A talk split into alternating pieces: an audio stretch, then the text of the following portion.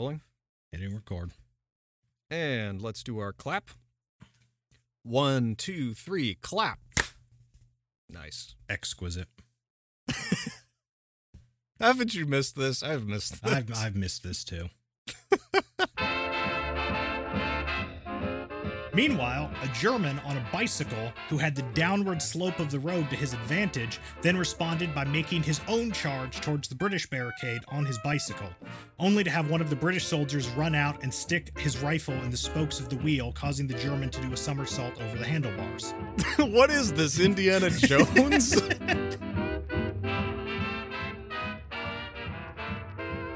Welcome to We Talk About Dead People, a podcast where we talk about dead people. I'm your host, Aaron C., and I'm here with my good friend and co host, George. Say hi, George. Good evening, my children. Yes, good evening to you as well, sir.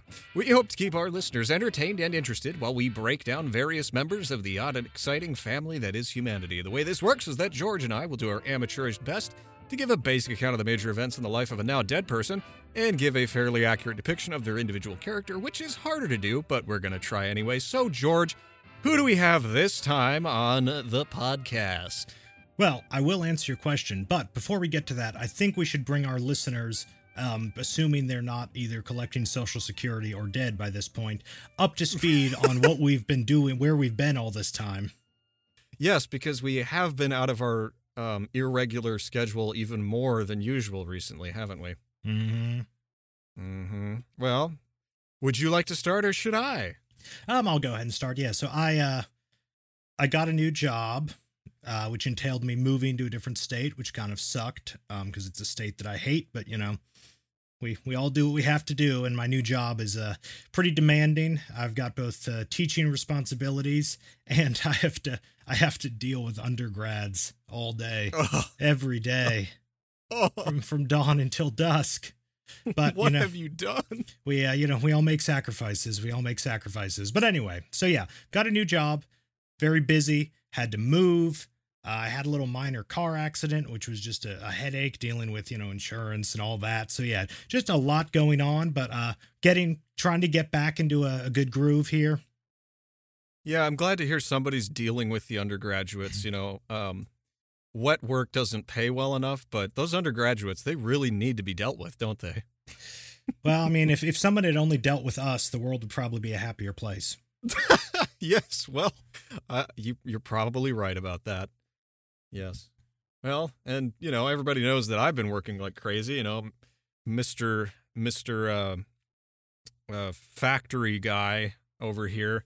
Yeah, I, I even got a upgrade at my my current workplace, and the hours have been absolutely insane. Uh, lots of drama at, at work. Basically, uh, I just put in like three 12 hour shifts in a row this week, which doesn't sound like much, but it's, you know, really demanding work. And every day I went home, I was half delirious and, you know, crying. that's, that's not true at all. i was going to say I'm isn't that normal or are you normally only one third delirious yeah. No, I was 75% delirious at the end of every single day. And it was so weird seeing all the people go home as I was coming in from the you know the first or second shift, I forget which it is. The previous shift to mine, to see them go home at the beginning of my shift, work 12 hours and then as I'm leaving seeing the same people coming back in. That was very strange. but you just, You know, be- just same- become a cog in the machine Another brick in the wall. Yeah. Well, it's all very nice, but the trouble with all of this is I have to admit I've forgotten everything about Adrian uh, Carton de Wiart, our subject, except that he shot an Indian man in the ass. Well, I mean, let's let's be real here. That that was kind of the highlight. Like everything else sort of fades in comparison to that that little escapade. Yes, so we do have some catch up to do, some uh, catch up to do, don't we? Yes, yes, uh, this is true. But and this may come as a shock to you because I know this this technology stuff is a bit foreign to you. But you could actually go back and listen to our last episode if you wanted. Uh, wait, I'm sorry. What did you say? I was busy banging these rocks together to produce fire. Yeah, yeah, yeah. What a comedian. We know you're just being Yeah. deliberately obtuse here. Yeah, well, I know, but it's been so long since we've done the show, I've become as withered and bitter as a cat lady with a boxed wine addiction. And with that being said, I think it's time to just get on down there to the history lab because it's probably dusty as all hell at this point, and we've got some work to do. Oh god, Aaron's asthma's gonna act up. What?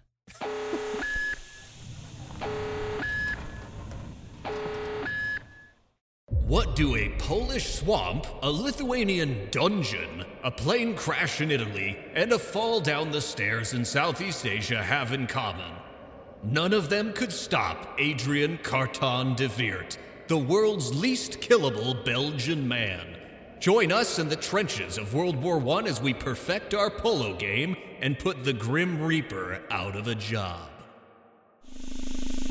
So, George, since it's been so long, I think I'll ask you a question about time. How do you think it works? Is it linear? That's a stupid question. I do not get paid enough to think about stuff like that. Dumbass, you should have stayed on the hourly pay. That salary shit is going to drain your masculine vitality and cognitive faculties. It's a pretty bold assumption that I had cognitive faculties in the first place. Besides, hourly pay is for the weak. Well, look, we have to have our intro question or the show simply cannot go on. That's your job. Yeah, I know, but everyone knows millennials don't work. Okay, fine. Well then, Mr. 480 hour work week, why don't you tell us about time?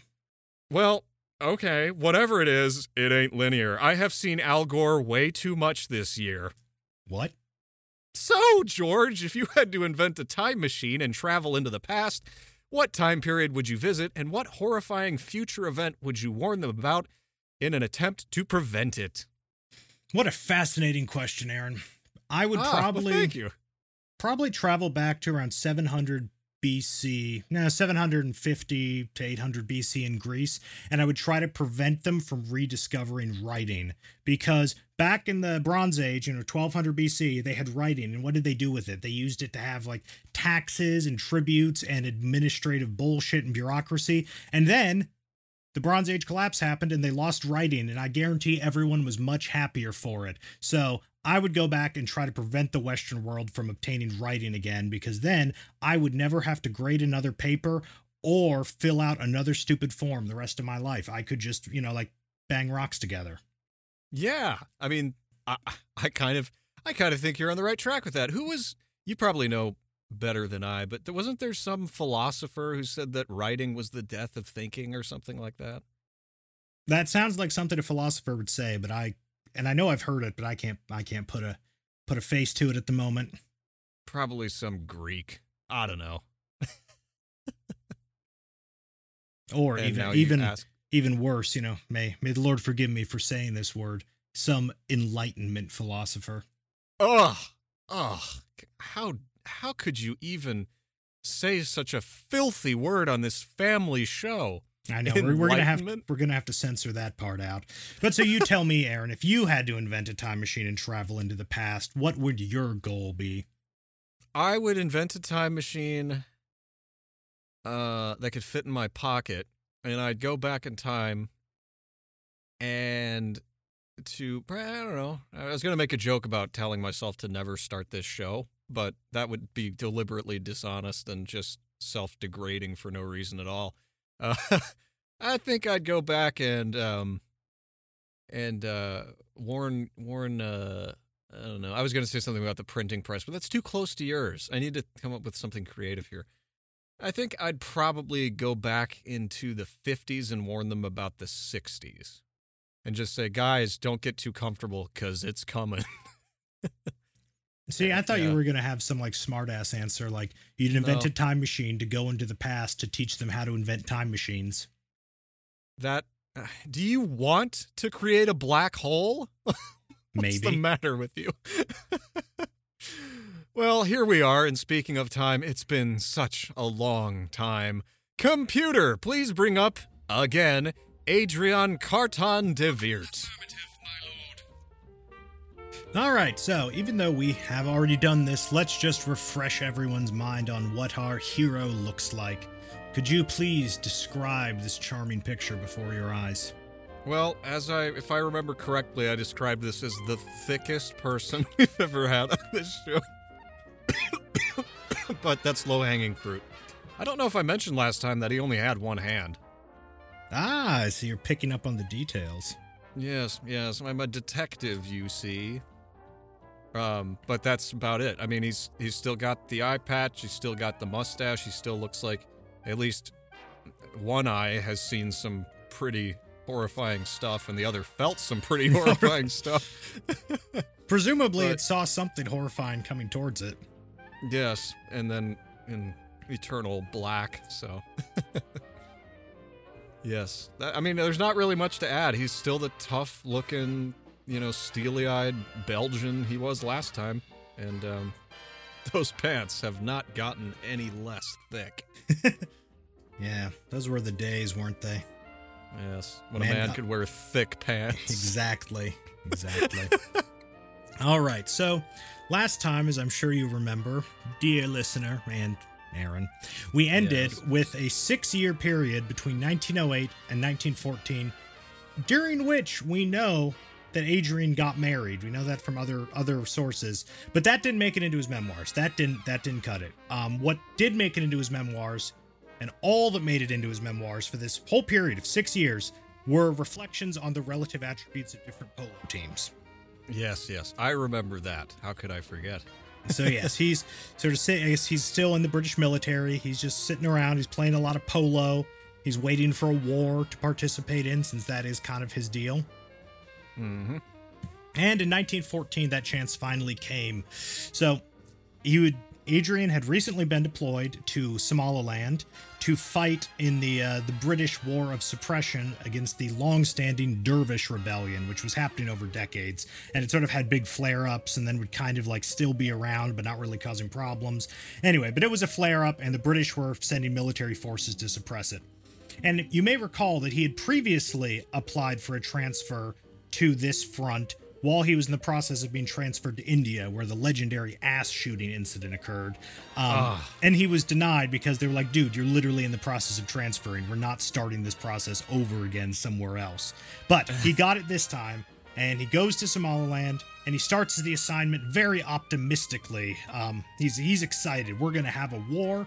What he says about his state of mind is that he was fondly imagining that I should be one of the few people to see a shot fired in this this time period, since this is the otherwise notoriously peaceful year of 1914. I believe they called that the year of the white dove. Exactly. Like I don't know anything that happened in 1914 that wasn't peaceful. No, it was it was all just candy and rainbows.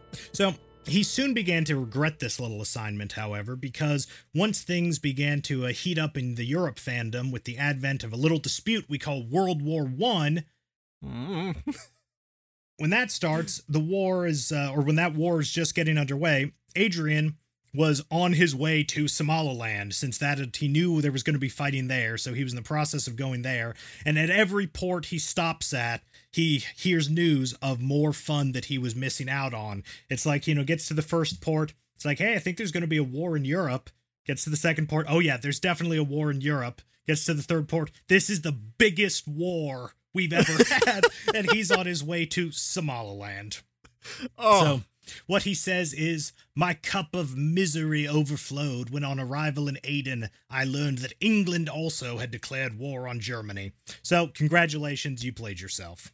ah, you're- talk about missing your destiny. Yeah, and your excitement to get to any war at all, you went to like the world's least consequential war at this point and are missing out on the biggest war. So, Ah. By finally getting into an active military zone, um, he ends up being isolated from the far more exciting and immensely more significant military experience in Europe. But, you know, Adrian is dauntless and he makes the best of the bad situation and actually finds that he rather liked Somalia, um, and was also quite impressed by the quality of the native Somali troops in British service. And he, he writes a charming little passage here, which would you read this for us, Aaron? Of course, of course. Uh, th- this is this is very interesting to hear. One officer who had been in a very hard fight with the dervishes told me that the Somalis had formed square and were being heavily attacked. One of his men, having fired all of his ammunition, quite simply put his rifle across his shoulders and walked into the dervishes. These are the gestures that sound so useless on paper, but are so gripping in fact and give to the war the touch of the sublime. The Somalis were fuzzy wuzzies. Good lord. One of my orderlies had a particularly luxuriant head of hair. Hair? He's complimenting their hairdos. I had dismissed him after morning parade and told him to report for the next parade in about two hours' time. He duly turned up, but with his entire head shaved, and when I asked him why, he merely remarked he had a headache. So this this is the kind of thing you get all through Adrian's memoirs. Like, I get the first the first paragraph. You know, the guy walking into the enemy to sort of accept his fate when he ran out of ammo, and the touch of the sublime. That all makes sense. And you just get a little story like this. I really, I'm going to be real with you. I don't know what the moral of this story is about the guy shaving his head because he had a headache. I have I- no idea what the moral of that is. Uh, I, I is fuzzy wuzzies like is I, I don't know where that comes from. Just saying. Just what does that mean? I, I don't. That's an old timey word. Yeah, it's the old timey British term for the uh the people in Africa, so like Somalis and North Africans and stuff, who have a particular way they wear their hair, very, very sort of vertical and fuzzy and sort of like an afro, I guess. I see. I'm not I sure. see. But it's yeah, it's an old timey British term that was applied to some people in Africa. That is super super British. yeah, I don't know what else to say about that. So that was here a in a computer password I had for years. Now that I think about it. wait, really? Yeah, fuzzy wuzzy. Why? It was a joke. I I don't know. I couldn't think of anything else that I could remember, but the word fuzzy wuzzy just came into my head, so I wrote it in. Am I a am I a British oppressor? Probably, probably.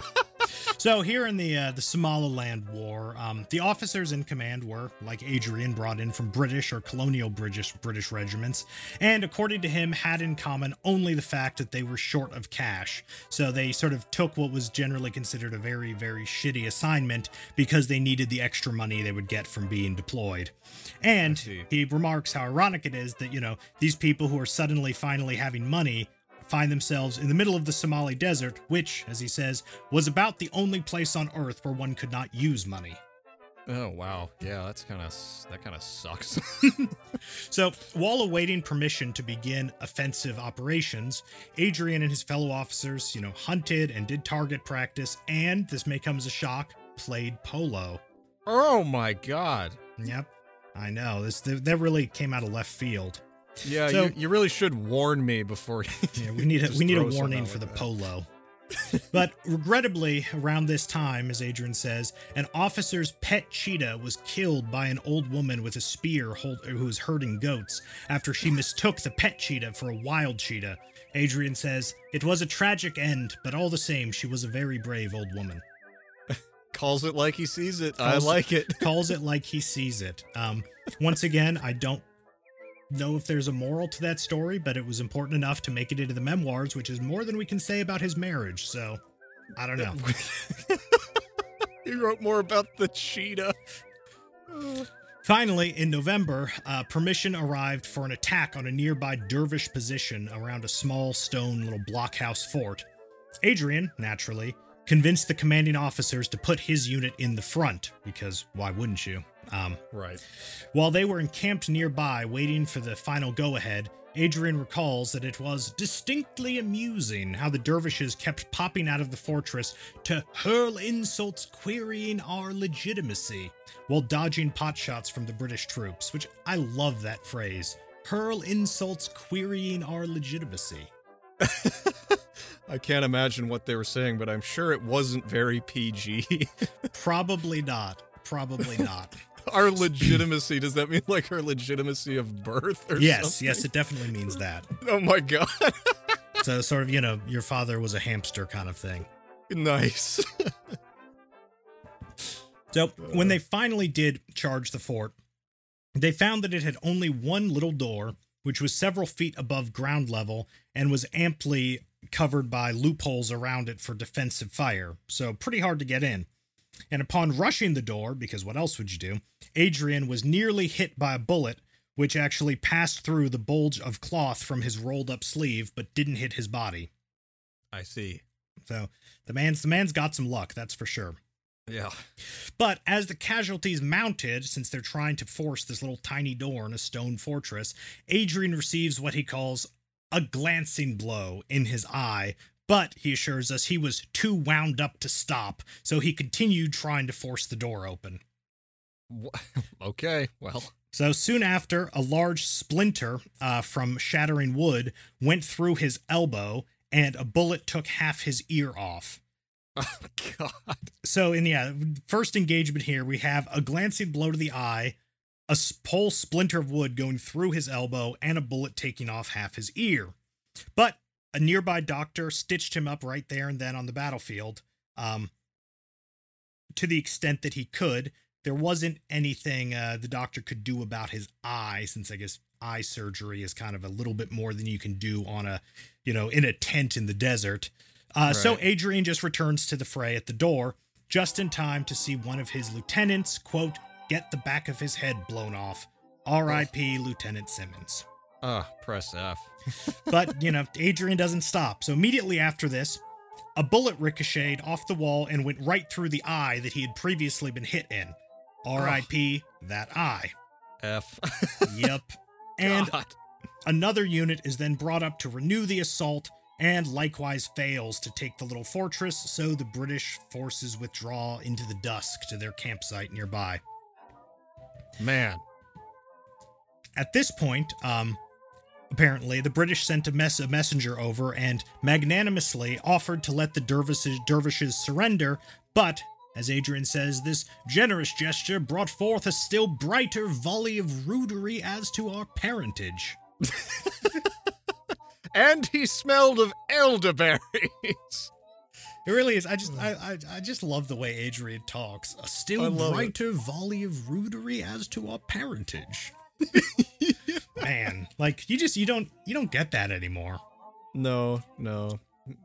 People don't talk like that these days. It's, it's sad. It's sad. So this is, this is what Adrian himself says about what's going on at the moment. Aaron, would you take it? It had all been most exhilarating fun, and Keep in mind, this man just lost his eye. Oh, okay. It had all been most exhilarating. And this, this is the guy who's literally just had his eye shot out. He's like, wow, that was great. Oh, okay. So, It had all been most exhilarating fun, and the pace too hot for anyone to have any had had any other sensation but thrill, primitive and devouring. But by the time I got back to camp, I was in bad shape, my eye very painful, and I was practically blind. Next day, I had to be taken up on a stretcher behind the attacking troops. I could not be left in camp, as had the dervishes attacked. As had the dervishes attacked it, my fate would have been most unpleasant. On arriving again at the blockhouse, it was a considerable relief for us to find it had been evacuated and there were no signs of our enemy. Hmm. So they won. Most exhilarating fun. yeah.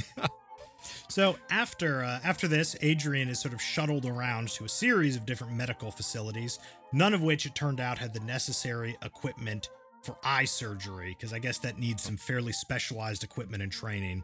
And Uh, so when all the nearby options, even sort of the best British military facilities in Somaliland, were exhausted, Adrian is put on a boat up to Egypt where more specialized medical care would be available.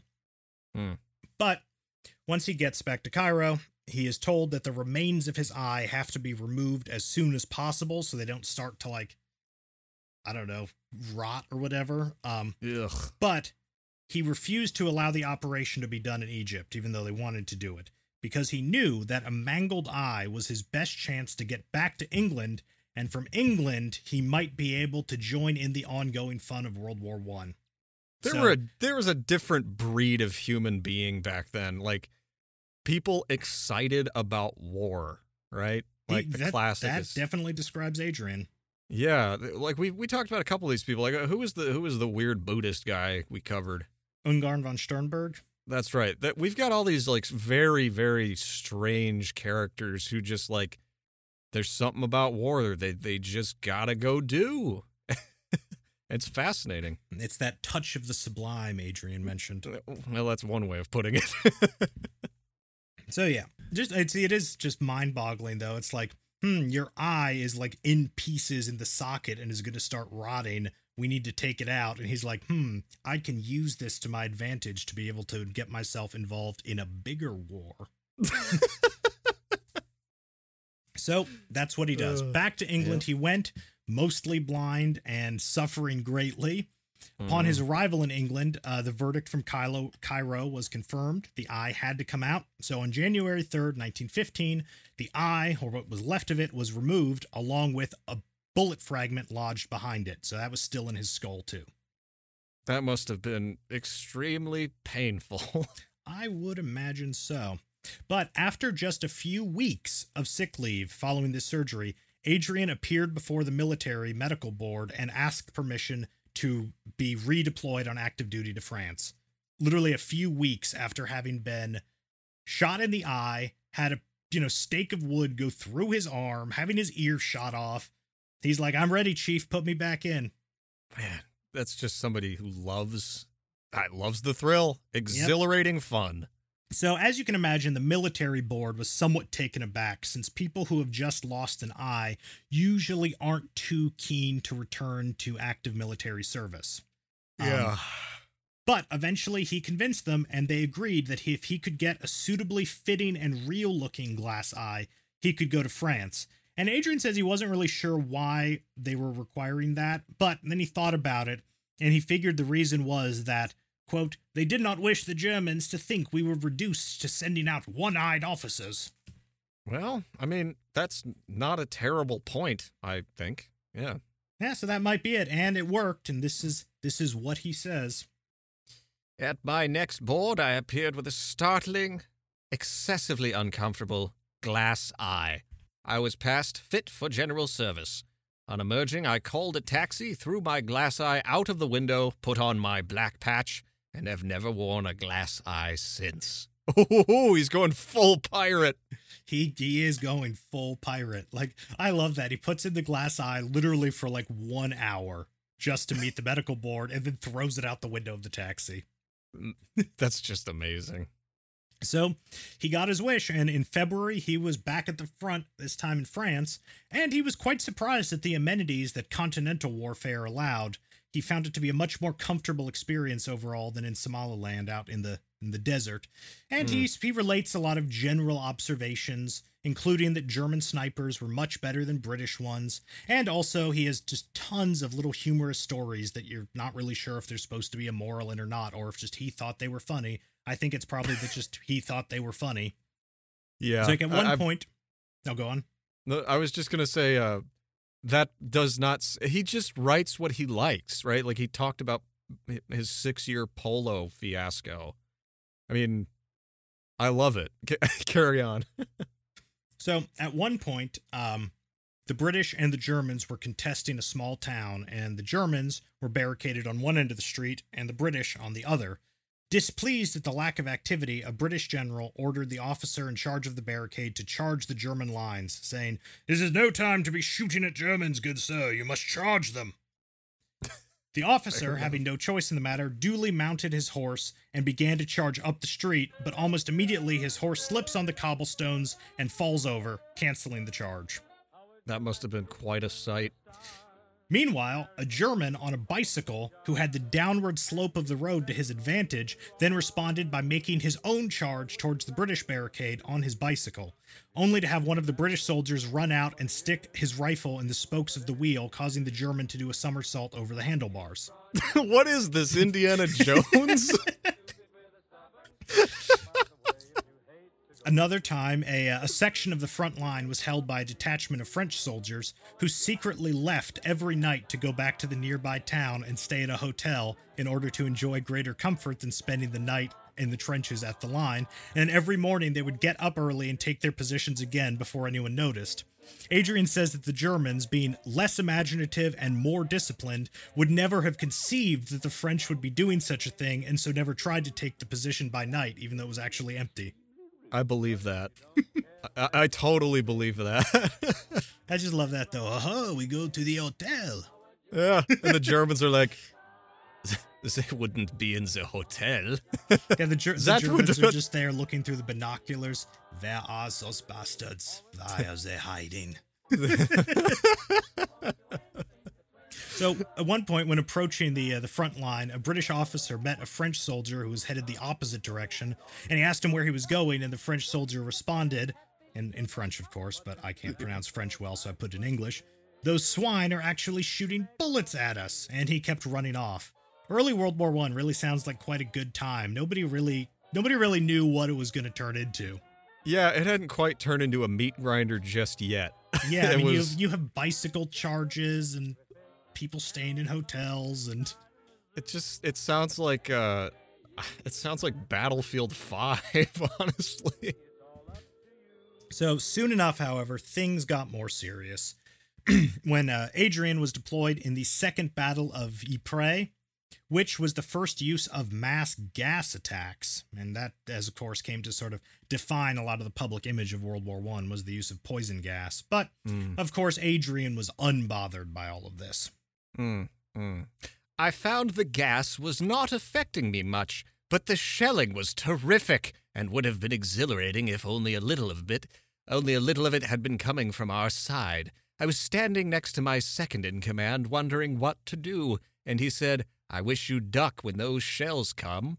I was on the point of telling him that I was a fatalist and believed in the appointed hour when we heard another shell coming and he ducked. The shell burst quite near us and I was thrown some distance. I picked myself up and started to move my men when I noticed a hand on the ground. The hand was encased in a special kind of leather glove, which I recognized instantly as that worn by my second in command. His body was thirty or forty yards away. oh God. So don't duck. Is that the lesson? Maybe. Right. There's no lessons in these. That's right. I mean, there It's might Adrian. be. Who knows? Who knows? But the fun didn't end there. That was just the first day Adrian was at Ypres. That night, his regiment was ordered to relieve a unit at the front, so off into the night they marched. Unfortunately, they got a bit lost and didn't find the line they were supposed to arrive at and ended up actually passing by it in the dark and continuing on. Adrian got a little bit worried when he saw some dead German soldiers since he shouldn't have been seeing those behind the British line. He's like, Mm, hmm, yeah. very peculiar. Yeah. But before he could do anything about it, they ran into some very much, very much not dead Germans who immediately yelled, Halt! Classic German move right there, and opened fire. Before Adrian knew what was going on, he found himself on the ground with his hand covered in blood, and the men he had been with no longer in sight as everyone kind of scattered. Right. Seeing the ominous outlines of Germans approaching in the darkness, he began to run back the way they had come, grabbing the scarf off a dead German on the way to wrap his mangled hand up in. Ooh. Mm. But when he got close to the British forces again, they naturally shot at him, thinking he was the vanguard of the approaching Germans they'd run into, and fortunately, he was able to make himself heard and recognized before they succeeded in hitting him, so I guess the Germans are better at shooting in the dark than the British, since they hit him on the first time. I mean, those guns are super loud, so the fact that he was able to make himself heard amidst being shot at, that's. He must have a pretty loud voice. Presumably, just- I mean, the volume all comes from the mustache. And just over the sound of the gunfire is this this voice. This is not exhilarating fun. But that's the thing, it probably was for him. It's It's true. like, ah, it's true. shooting at me. Jolly good. How delightful. I, they mustn't hit me, though. That would be bad. and So- even if they did, it wouldn't be that bad. Yeah. so off he goes to the medic station to see what was left of his hand. As it turns out, not a whole lot. My hand was a ghastly sight. Two of the fingers were hanging by a bit of skin.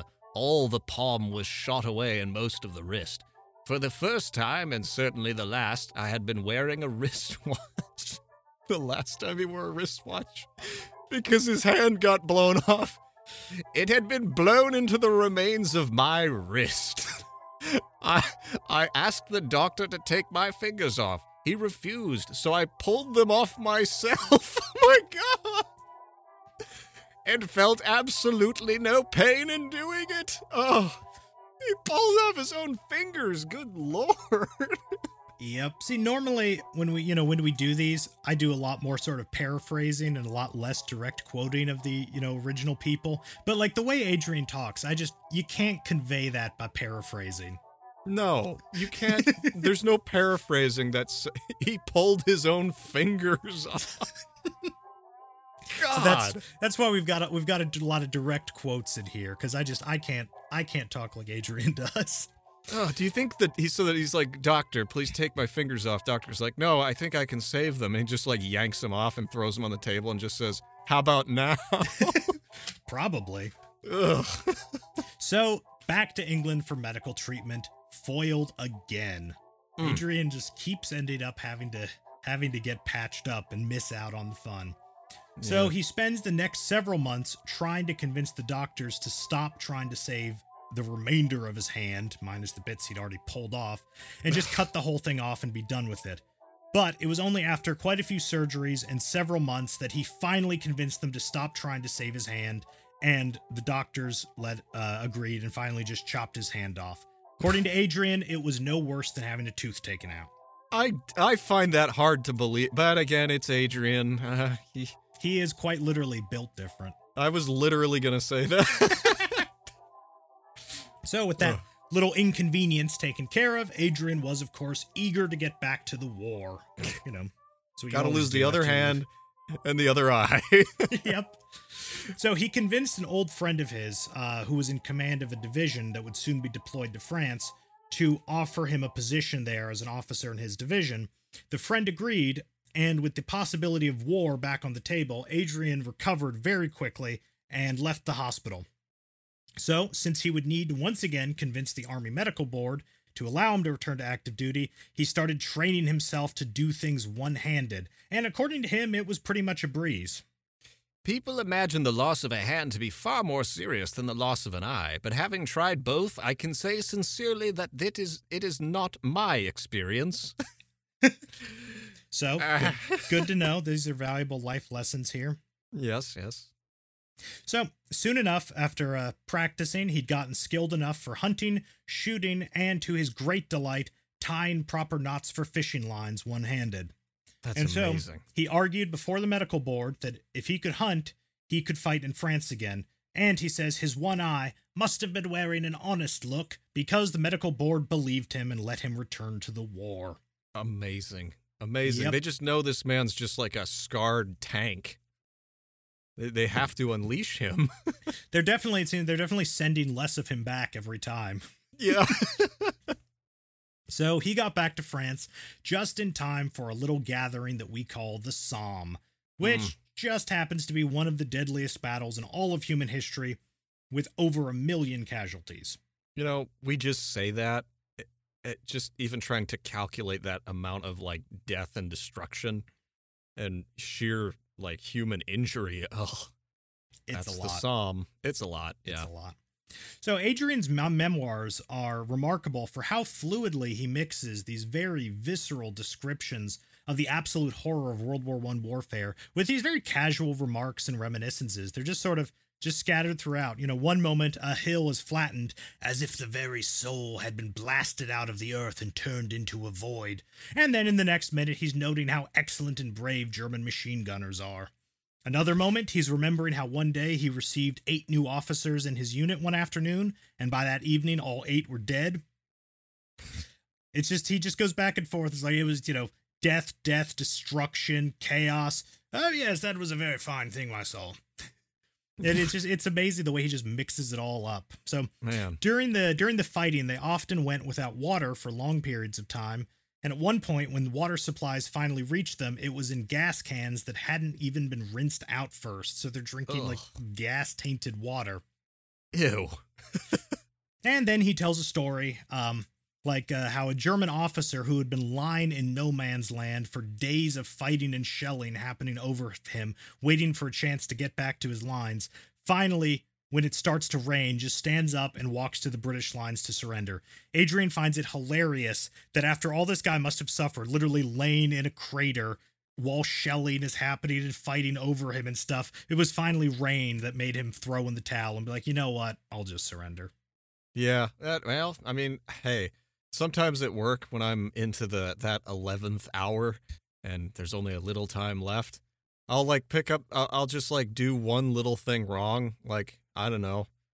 Um, I'll just hit my toe on a pallet, and that's the thing that makes me just like throw down whatever I'm doing and being like, "God damn it, I hate this." Yeah.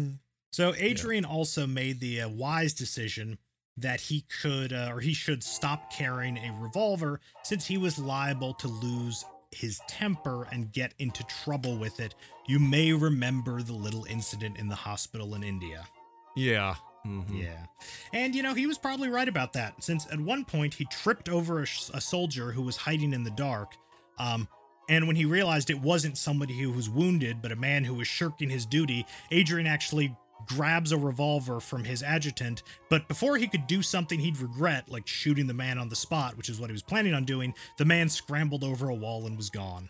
Man, So imagine having a boss Adrian. like that. good for Adrian that he had the foresight. It's like I'm going to do something I regret if it's too easy for me to access a gun, and that uh that few seconds where he needs to grab the gun from his assistant allows this other guy to escape. I I mean we talk about bad bosses. but yeah, I, I can't imagine I I don't e- that's that's a different kind of man, built different. Mm-hmm. Mm-hmm. That very same night, while embarking on a night attack, you always know things are going to go well when you have a night attack. Nothing Right. ever happens bad in night attacks in war. Mm-hmm. Adrian once again found himself suddenly on the ground, this time feeling like, quote, the whole back of my head had been blown off. His personal aide, who he didn't let carry a rifle ever since the man had fired it right next to Adrian's ear and almost deafened him, um, the man was shooting at a passing German plane. Uh, it's actually kind of a funny story. They're just out on, you know, visiting the front or whatever, inspecting, and a German plane is flying, and his aide just takes his rifle and shoots it at the plane right next to Adrian's ear. And Adrian's Ugh. just like, son of a bitch. and so after that, he didn't let his aide carry a rifle. Um, so that that guy is still with him though, and he drags him into a shell hole to wait out the German bombardment that was starting. Is his And for assistant several- is his assistant Dwight Schrute? For several hours, the man kept Adrian awake since he didn't know how badly he was injured and didn't want him to go to sleep and, you know, potentially die. And he he kept him awake by, as Adrian says, soliloquizing over the charms of shells versus machine gun bullets. I don't really know how you do that for several hours, but good for him. yeah, I mean that's an achievement. I So. When the bombardment finally lets up, the aide drags Adrian back to the medical camp, where they learned that his night attack had actually failed miserably and most of his men and subordinate officers were dead. Hmm. Shame. So, Adrian had kind of uh kind of gotten lucky there. Well, not entirely lucky, obviously, because they Right. also discovered that Adrian had caught a bullet in the head from a German machine gun, but somehow wasn't dead, and they weren't entirely sure why. Um, because they, you know, didn't want to open his head up and figure out what happened. They just knew this man has a bullet hole in his head and he's still alive. So what the hell? getting shot in the head apparently was enough to earn him a trip back to merry old England. this The dude, dude is the Terminator. He just can't catch a break either. He keeps trying to escape England and they keep dragging him back in. There's nothing worse than England, not even the song. So once he's back in England and able to get proper medical care, they were surprised to find that his skull was actually completely intact and undamaged. The bullet had gone through the flesh underneath the skull at the back of his head, just missing his spinal cord and arteries and all that, and had just had just taken the uh, basically the only path a bullet can possibly go through your head and not seriously injure or kill you. It just went in one side, right underneath the back of the skull, and out the other side. I can't decide if that's the luckiest thing I've ever heard.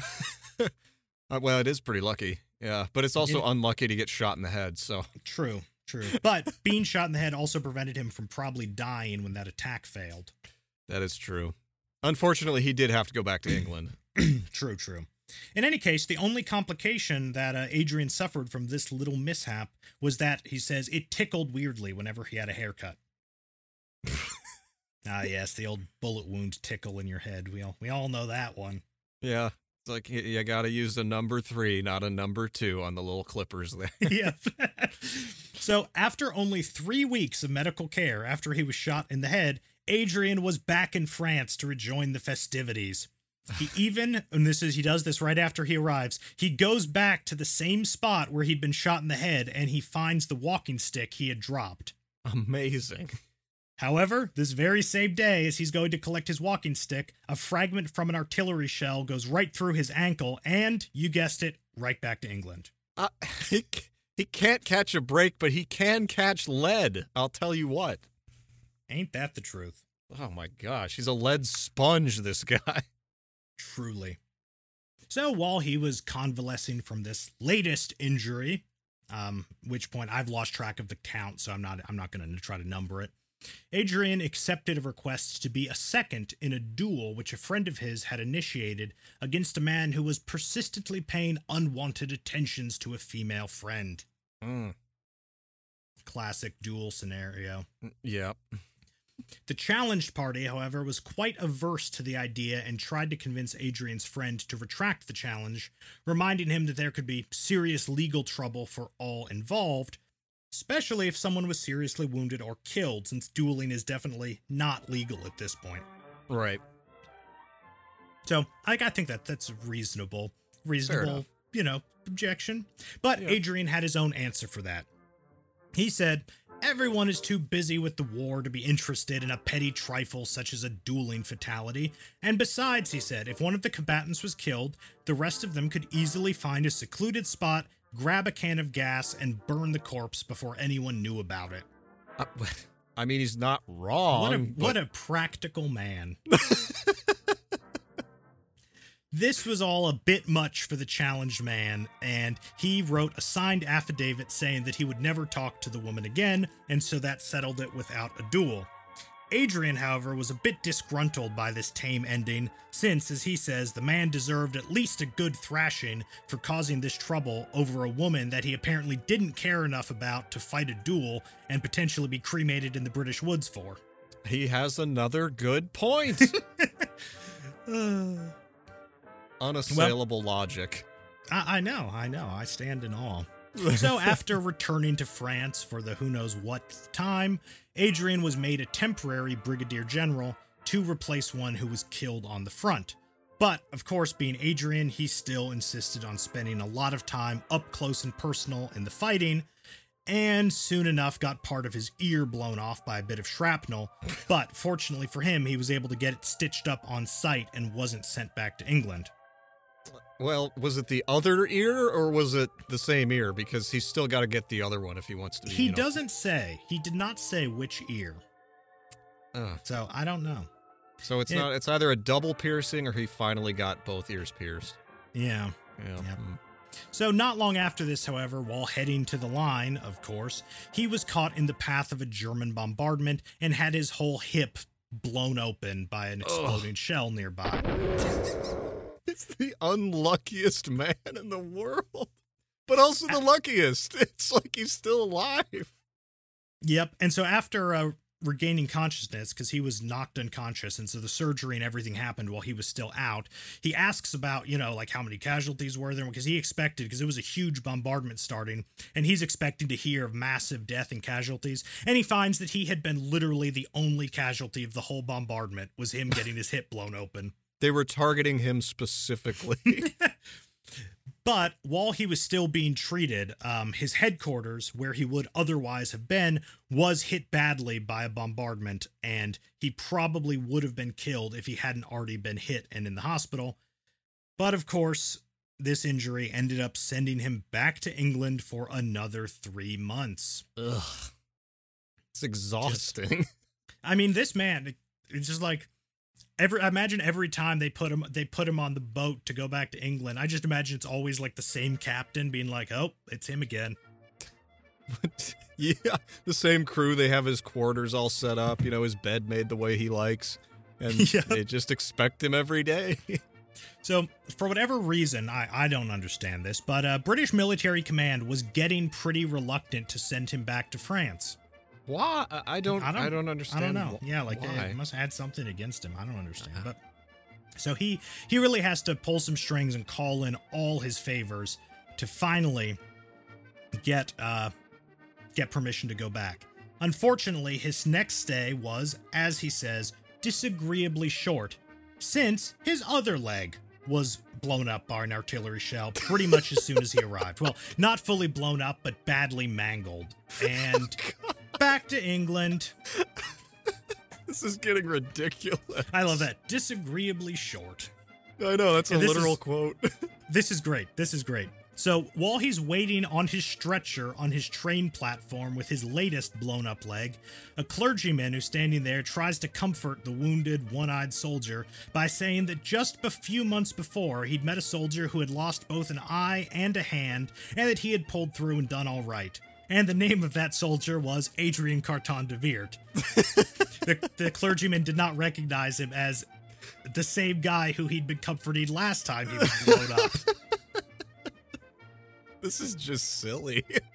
I know, I know. oh This my is, god. No, this is this is peak comedy. oh wow. So by the time Adrian was recovered, um, God alone knows how, he was able to convince command to once again let him go back. I think at this point they have a sick curiosity. They're like, what if? He, what if? What's he gonna it get gonna blown take? up this time? Yeah. they probably when will you learn your? How many times do we have to teach you this lesson, old man? They probably have a betting pool at the British Military Medical Board, like knowing knowing "Hmm, the British, of eight pounds on him losing his other hand. there's a lot of officers getting really rich. So, unfortunately, um, wars go by fast when you're getting blown up and having to be hospitalized every few weeks. So, by the time he makes it back for what is this, like the sixth or seventh time? I don't even know. Oh no! He was only there for three days before the war ended. I know. Disappointment. So yeah, Adrian Adrian felt a mixture of relief and of course disappointment at this. And he sort of sums up his feelings with this wonderful little quote here. Frankly, I had enjoyed the war. It had given me many bad moments, lots of good ones, and plenty of excitement. Oh my god, he's so funny. I yeah, I think like getting blown up like eight times does count as many bad moments. Uh, it also qualifies him as the the the most slapstick comedian in the history of the world. I know. I know. Comedi- you know, comedians would probably be better if they studied history. I Like, agree you- with that. You can't you can't make this stuff up. No, it's way funnier than any of the jokes they tell these days. It's it like hu- reality is funnier than any written joke. You just have to look. Yep. Yeah. So pretty much as soon as the war was over, um, Adrian was summoned to the war office. He thought that he was going to be once again put on some sort of committee and asked for suggestions about military reorganization, which would inevitably ignore be ignored as all the suggestions he had made always had been. Uh, but to his surprise, he was asked to go to Poland to serve as second in command of the British military mission, which was currently deciding if Britain should get involved with the four wars Poland was currently fighting against the Bolshevik Russians, the Lithuanians, the Czechs, and the Ukrainians. Yeah. So Poland is uh, is yeah involved in a lot, and the British are sort of unsure if they want to get involved and try to put a stop to any of this. So they send a military mission there to kind of assess the situation. And somehow Adrian gets picked to be second in command, even though he admits that his knowledge of Poland up to this point consisted of knowing that it was a place somewhere near Russia. He says that's all he knew about Poland when he was appointed. It doesn't take much, I guess. You're just getting blown up all over the place.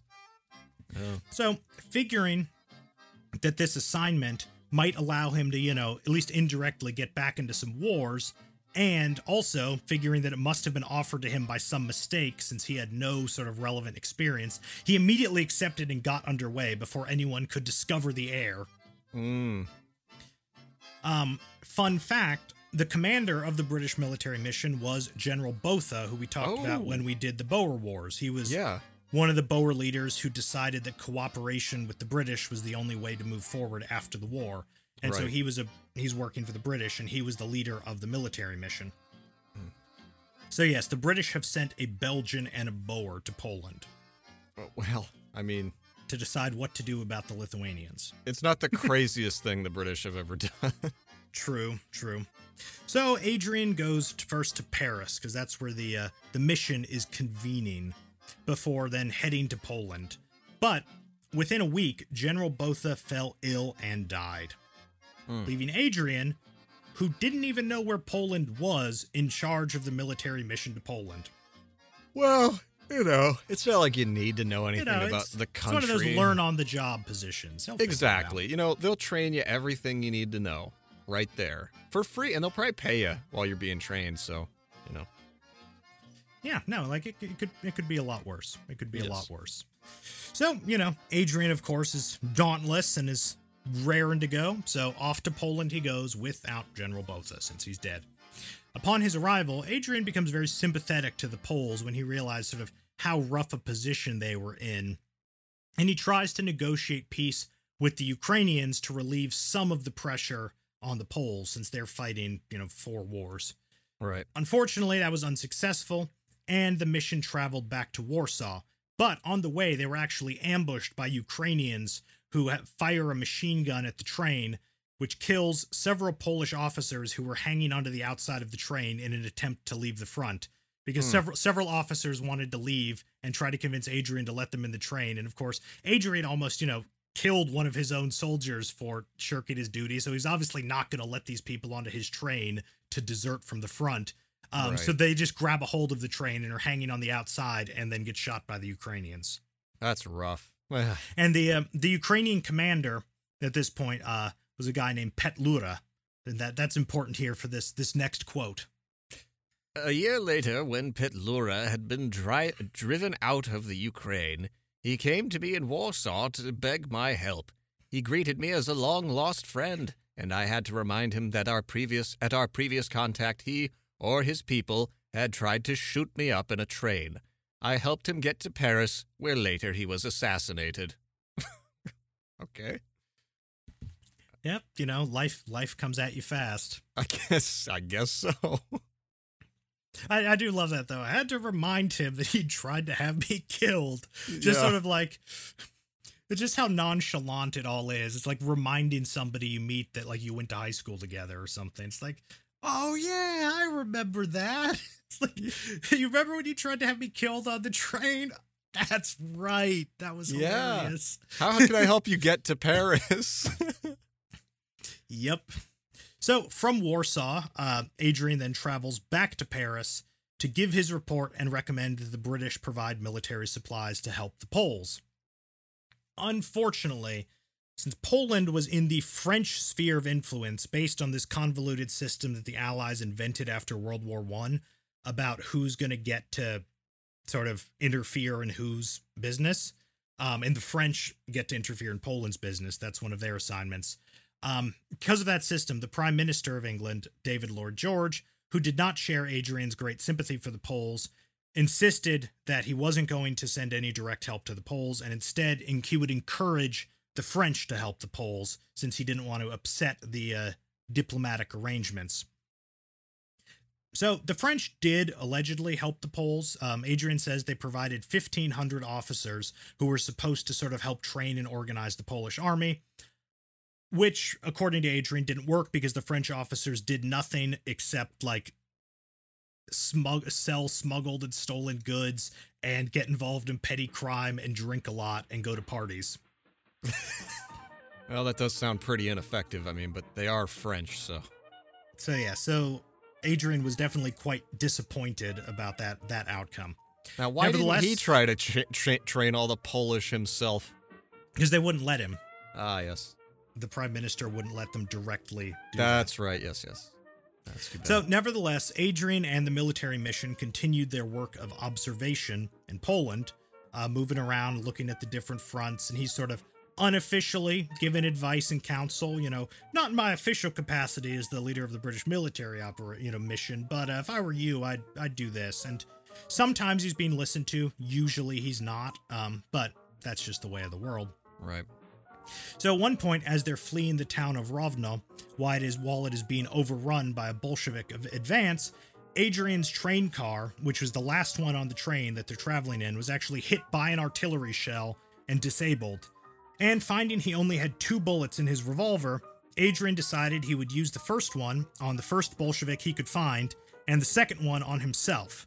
But, and he runs outside to do this. But apparently, after disabling the train car, the Bolsheviks didn't approach any closer. They just kind of stayed on the hill and watched. And Adrian begrudgingly allowed himself to be brought up to the surviving train cars uh, from which the damaged one had been detached. Ah, I see. But- I, I only have one question. Yes. Why would he use the first bullet on a Bolshevik and not the second bullet on a Bolshevik?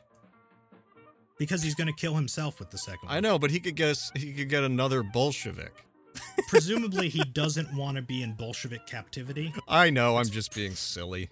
Probably not a a pleasant, probably even honestly more unpleasant than if he'd been, you know, wounded in camp when the uh the dervishes attacked. Like you said, said most unpleasant fate. This one would probably be more unpleasant. So so not not uh thrilling and exhilarating fun. yeah. I'm just making a bad joke. Please carry on. Yeah, probably more like slow starvation. yeah, yeah. So, during his uh, time with the military mission, Adrian naturally continued to get himself into trouble because that's just just how he rolls. Mm-hmm. He gets shot at quite a few times because he's uh, he's taking a little bit more active role in things than he's probably supposed to, you know, going right up to battle lines and stuff. At one point he's shot at by a Polish sentry who mistook his group for the enemy. And Adrian responds by getting off his truck and throwing the man into a pond. Yep. That sounds like Yep. Adrian. that, that's classic Adrian. He also once has a bullet hit six inches from his head while he's flying over Latvia in an observation plane. Um, Good. Which he doesn't realize. He's he remembers he they saw somebody somebody with a with a rifle shoot at their plane, but they just kept flying or whatever. And when they land, Adrian sort of looks over and sees that there's like a bullet hole in the plane right next to his head. It was probably the same assistant he took the gun from who was shooting at a plane earlier. But yeah, it's like, oh my word, the bullet. um, once again, he acted as a second in a duel, this time between pro British and anti British members of the Polish aristocracy. Um, I think this duel also didn't actually happen, uh, if memory serves. I believe that one party chickened out and ran away, Mm. which of course Adrian was distressed about. Of course. Yep. So at one point he's uh, he's dispatched to the Polish-Lithuanian disputed area where they're fighting to report on the situation there, but his train was stopped when it reached a bridge that had been destroyed. They have to stop the train, and so Adrian takes one Polish officer with him and goes wandering around to try to find the nearest Polish headquarters. But just like that one night with their uh, reinf- trying to reinforce the front line, he accidentally wanders onto the other side of the lines and into the Lithuanian zone and was captured. Unfortunately for him, the uh, the Polish officer who had accompanied him was well known to Lithuanian authorities as a Polish spy. He was actually one of the the top intelligence officials in the Polish military. So that looks pretty suspicious if you're caught with that guy. Yeah.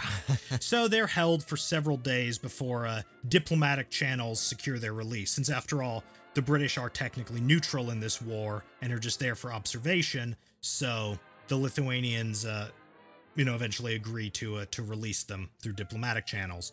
And this is this is what Adrian remarks. When I got back, I heard that after I had been missing from my railway coach for a couple of days, I had been presumed killed, and I was shown a most touching and flattering obituary notice written in memoriam and published by the Wolff Agency in Berlin. My servant, James, confident I should return, was still waiting for me in the railway coach by the demolished bridge and would not allow anyone near it. Oh, so this guy knows him well enough. He's like, he ain't dead. yeah, exactly, exactly. That's that was, awesome. That was precisely the the thought I had about that. It's like he knows, he knows what's going on. He's not dead. Nothing can stop this man. Exactly. So by 1924, uh, Poland's wars were finally wrapping up quite favorably for the Poles, in fact. They end up getting almost all the disputed territories they're fighting over. And so the military mission was disbanded. Citing a difference of opinion with the War Office, and he doesn't say what it was about, Adrian resigned his commission and took his retirement, probably just being disappointed that there wasn't a war going on for him to participate in. Yeah, probably. So, what do you do in retirement if you're a person like Adrian? Well, hunting and shooting, of course. I'm pretty sure polo is out of the question by this point with uh, the hand and the legs both being mangled and yeah. yeah, so polo's probably out of the question, but hunting and shooting. So, where do you do this? Well, as it happened, Adrian's last assistant on the Polish mission was actually a Polish prince who had recently inherited a 500,000 acre estate when his uncle was killed by the Bolsheviks. Wow. That is really, really big. That's a lot of land. you know what? I actually I'm gonna I'm gonna look this up right now. How many square miles five hundred thousand acres is? Let's find out. Yes. I and then I want to know how many square miles Poland is. I'm gonna try that. Let's see here.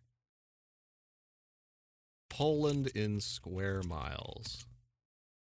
It's almost 800 square miles. Wow. Um, Poland is 120,726 square miles total. How many? 120,726. Okay, so this is over half a percent of Poland. Yeah. over half a percent of Poland. yeah. That's uh That's, that's, a, pretty lot of Poland. that's a pretty big estate this guy inherited. Yeah. So yeah, he inherited this when his uncle was killed by the Bolsheviks. And so, having nothing to do at this point, Adrian agreed to accompany the prince to inspect his inheritance to see what condition everything was in and what it was like. And Adrian found it to be a sportsman's paradise of lakes and rivers and trees with lots of game and birds and all sorts of things and just not a lot of people and just great hunting and fishing opportunities. And so Adrian remarked to the prince that if the prince knew of any place like this that Adrian could rent, he would love to remain in Poland for his retirement. And within a few months, the prince gets in contact with him and tells him that he has found the perfect place within this 500,000 acre estate that Adrian can live. I guess it takes a while to sort of search 500,000 acres and figure out the perfect spot. That's true. Yes. So the prince offers him a house. It had been formerly, I believe, a gamekeeper's house on the old estate, and it's situated on an island in the forest, um, surrounded by vast forested marshlands, and it's accessible only by boat. There's no road to it. Oh, and wow. Adrian just absolutely fell in love with it and asked how much the prince would rent it to him for. The prince, of course, magnanimously refused any money and sets Adrian up on this little estate on the island within his Oh, massive wow. estate. Wow. That's sweet. I know, that's a pretty good deal. And so Adrian actually spends the next 15 years there in a peaceful retirement. During which time he says, I did not waste one day without hunting. Man, that sounds like paradise. I know. And so basically, all Adrian talks about in his memoirs about this point is domestic arrangements and hunting and fishing and stuff. Um, he just, it seems like an incredibly wonderful existence he lived there on Yeah. his little island house. That's amazing. I'm a little jealous. I won't lie. I'm very jealous. I'm very jealous. I guess he yeah, earned that- it by having his whole body blown up a few times. Yep. And the name of this little estate was Proston, Hmm. by the way. So Adrian spends 15 years there in a very peaceful retirement, not not being at war. Um, there are a few instances, like one point, apparently while he was gone hunting, bandits robbed his house and stole a bunch of vodka. um, Did he hunt them hi- down and get the and vodka his hunt- back? and one of his hunting jackets. Oh, And so Adrian, of course, though, being that he was, you know, the head of the British military mission, he's very well connected, and so he actually sends a complaint about this to the Prime Minister of Poland, um, who tells the uh, the sort of, you know, local police or whatever to deal with the bandit issue. And Adrian says within a few days, five bandits had been killed in fighting the police wow. and that uh, the police had recovered his hunting jacket, but that it was no longer in suitable condition to wear. So I wonder if one of them was wearing it when he got shot by the police. Potentially. Potentially. Yep. But good things can't last forever, I guess, because by 1939, World War II was starting to get underway, and the Soviet advance into Poland forced Adrian to evacuate his beloved marshland estate because it was only a few miles from the Russian border, actually. oh, man. Uh, I'll read this Yeah. quote. The Bolsheviks came to Prustin in 1939, and they took all I had my guns, rifles, rods, clothes, furniture, but they could not take my memories. I have them still and live them over and over again. oh. Though I do not think one should be tied to one's possessions, as they so easily become one's master, I had several pangs over the loss of my guns and old shooting clothes. I vaguely hope that some omnipotent commissar is not strutting around in my fur coat. Ah, man. I know. I love that last line, though, about hoping some commissar isn't wearing his clothes. Yeah, yeah. So, yeah, but at least he got 15 sort of idyllic years out of it. Mm-hmm. And then they came for him again. Yep. So, with nowhere else to go, Adrian accepted being recalled to the reformed British military mission to Poland, even though he was nearly 60 years old at this point. Um, I think he was 59 right now. However, it was short lived, this reformed British military mission, because, as you know, the Polish efforts to resist the Soviet invasion on one side and the German invasion on the other side fell apart very quickly, and the Polish government, along with the military mission, was evacuated from Poland.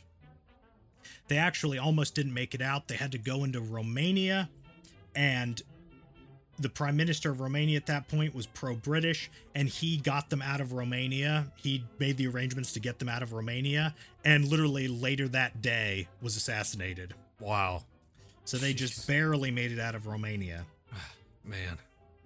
So, after that, though, Adrian still wasn't done. He was then assigned by the British government to lead a small Anglo French force in Norway to counter the German invasion, but unfortunately, it was a disaster from the start. Um, His plane was shot down on arrival, and the only reason that uh, he survived was probably because the plane, actually, the German plane that had shot down the British plane, uh, had run out of ammo and gone back after shoot after hitting the plane, and so he was able to sort of crash peacefully and make it to shore after the plane left. Well, that's The again, operation lucky. was undersupplied and underarmed. Um, the British command had really planned the whole thing quite poorly. They had vastly underestimated the German military, and it was just a mess. They get quickly surrounded, and it's really only thanks to Adrian's uh, good ability as a commander and bravery, he's able to break out of the encirclement and get his troops to somewhere that they can be evacuated by the Royal Navy. And actually, I think a couple of British ships are sunk by uh, by German bombardment as they're doing this evacuation. And so Wow. yeah, it was it was a, it was a mess. But uh, and Adrian is you know sixty years old at this point, and he's still right there on the front. Right, but he's tough as nails, you know? it's like that hmm that doesn't leave no matter how old you get, it seems, until, you know, you're very, very, very, very old, but Yep. not for this kind of person anyway. So from there, he's still in active duty, and he's actually stationed as the commander of a division posted in Northern Ireland to defend against any potential invasion. Because remember, we talked about with the uh, the Ireland episodes that the anti-British sentiment meant that a lot of a lot of Irish revolutionaries were very willing to cooperate with the Germans if the Germans wanted to do something. Right, yeah. And so he's stationed at a commander of a division that's there. Before too long, however, the military authorities finally decided that Adrian was too old and had too many injuries to be continue being an active duty officer. So he was withdrawn from the position um, and retired from active duty. But the British Empire wasn't done with him yet. In 1941, he was sent on a secret mission to Yugoslavia to make contact with the government there and coordinate British support. Um, since the Yugoslavia had both pro and anti Axis factions, and it was all very confusing. And the British were having trouble figuring out what the real situation was, so they wanted to sort of send Adrian there as like a secret pipeline that they could figure out who was pro British and who to support and stuff like that. But he never made it because his plane's engines failed and he crashed in the water off the coast of Italy.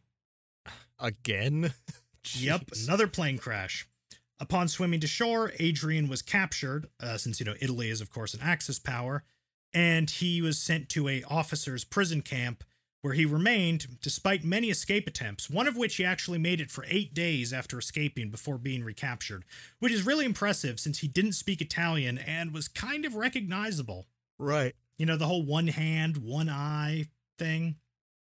Yeah. but he actually he lasted for eight days before being caught um and so his confinement there actually lasted for total two years until he was finally released by the italian government because at this point the italian government is wanting to sort of make a backroom deal with britain to leave the war Hmm. and uh they think if we can really we'll release this guy and we'll send a message with him back to england about wanting to open up this sort of channel of secret communication negotiating our exit from the war. So Adrian kind of lucked out that they wanted somebody like him, a you know, a respected and trustworthy British military commander to deliver this message for them. Otherwise, he probably would have stayed in the prison camp. Yeah, probably. But Mhm. after two years, they let him out. Um, due to the fact that this is very secret, uh, since obviously they don't want the Germans finding out what they're doing, they end up sending him, I think, to the Iberian Peninsula through like Spain into Portugal and from there into England. And so he makes it back to England, delivers his message, whatever. He's done with that. But as soon as he makes it back to England, Churchill, Winston Churchill, actually sends him to be his personal representative to Chiang Kai shek, the nationalist leader in China. right. So he's just he's just all over the place. yeah, Um, he's, he's a man of many uh many roles, it seems. and he stays there in China until 1947. Uh, he tours, you know, the various fronts of the Pacific War and provides military advice to the Chinese nationalists. He, at one point, actually publicly interrupts and insults Mao. And appar- apparently, there was like a real awkward moment, and then Mao just sort of did like the chuckle and smile and kept going. But yeah, he met Mao a number of times and just absolutely hated him, and very much encouraged the British to, you know, put all their support behind Chiang Kai shek as the next leader of China. Because obviously, at this point, Chiang Kai shek and Mao were both fighting the Japanese, and it wasn't really clear what was going to happen after the war. So, Adrian is very much encouraging the British to support Chiang Kai shek. Yeah, it's man, the politics of all of this stuff at during the two world wars, it's just crazy. Getting a clear picture of what was going on in any particular theater of either war is it's just nuts. Oh, yeah. Oh, yeah. Ugh. But yeah, so Adrian, of course, at this point isn't actively fighting anymore. I mean, he's over 60 years old. Um, but he does get, he actually has some front row seats to some naval battles and some air battles a few times from the from the decks of British ships. He's able to watch air battles between uh, the Japanese and the Allies. And so he's at least getting to, you know, he's getting to be there, even if he can't exactly participate anymore.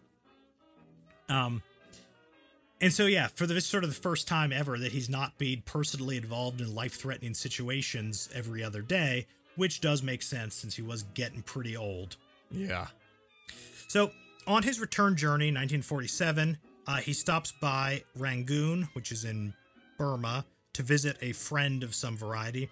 And he actually slips on a coconut mat, a coconut stalk mat in a hotel on the stairs, falls down the stairs, breaks several vertebrae, and is knocked unconscious. So while the doctors are operating on him for his vertebrae, they actually end up finding and removing quite a collection of assorted shrapnel bits and bullets and stuff that are everywhere. But he ends up recovering just fine after this. He's not getting out without one last injury. yep. So a few years after his return back to England, uh, his wife, whom of course he basically never mentions in his memoirs, died. Um, he remarries a couple years later at age 71. Um, and he settles down on a country estate in Ireland in County Cork, where he spends his time working on his memoirs, polishing his medals, and of course, hunting and shooting every day. And finally, after 12 years of this retirement, Adrian Carton de Wiart died at age 83 on the 5th of June, 1963. What a life. I know. Like, just think of all the things he'd seen, like having lived, you know, lived that long after having participated in so many of these historical events. Yeah. Yeah. I mean, his entire life was basically spent in conflict. Mhm. Um, fascinating, fascinating. I mean, see, see, so he died at 83, 1963. That would make him born in 1880. yep, 1880. Man, the amount of change you would see in that period of time from 1880 to the 60s. Good grief. No, Uh, I mean it's it's incomprehensible. It's incomprehensible. Uh, it's almost as if being in the war would keep him busy so he didn't notice all of the change going on around him. But man, from 1880 to 1963, that is a culture shock. That's culture shock after culture shock. Uh, no wonder he's just like, I don't know, um, unafraid of being traumatized over and over and over again. Yep. I love the fact that when he has the back surgery, they're just like finding bits of shrapnel in there that he probably didn't even know about. Yeah, it's like cleaning up an old Terminator. We can rebuild him. Man. Man, you know, I feel like it was worth the wait to get to part two of this thing. Like, we've been busy and everything, and life's been kind of crazy all over the place, but I'm really glad we were able to wrap this one up because that is a hell of a story from front No, to yeah, back. It's amazing. yeah. It's amazing. Like this, the as I said, the least killable Belgian man. Like you just you can't put this guy down. Yeah, you can blow off his ears and his eyes and his legs, and he just keeps on showing up, and he's all over the world. Yeah, and I lo- I love just the little sort of offhand encounters, like the fact that he like publicly insults Mao at a meeting to Yeah. his face. Yeah, Like uh, it's almost as if there isn't a single situation in World War One or World War Two where he didn't have a hand in it. ah, ah, ah. I see what you did there. yes, but he only saw half of it. So, with all that, I think it might be time to head up to the surface and close this out. Let's do it. All right.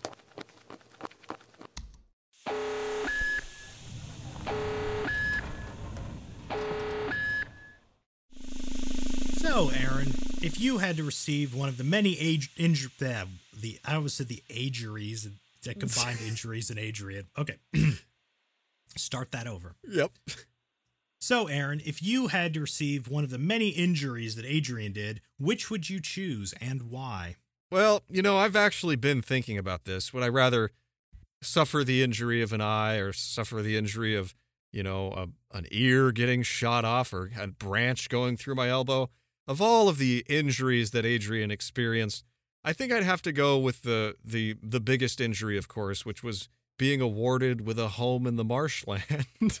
I mean, that was so injurious. It was his suffering had to be immeasurable living on an, a, an estate of 500,000 acres in an idyllic little swamp home on an island accessible only by boat, hunting and shooting every day in the peace and quiet of nature. That must have been so hard, so I'd have to select that injury. I mean, you know, how could you do that when you could just, you know, live in a pod and eat the bugs in some sort of sprawling megacity? Uh Wow, living I in mean, the stronger, stronger men back in those days, I guess. yeah, I suppose so. Well, if you had to choose an injury that Adrian had, which one would you choose to suffer? Well, going on by what Adrian said, of course, he said that losing an eye was much worse than losing a hand.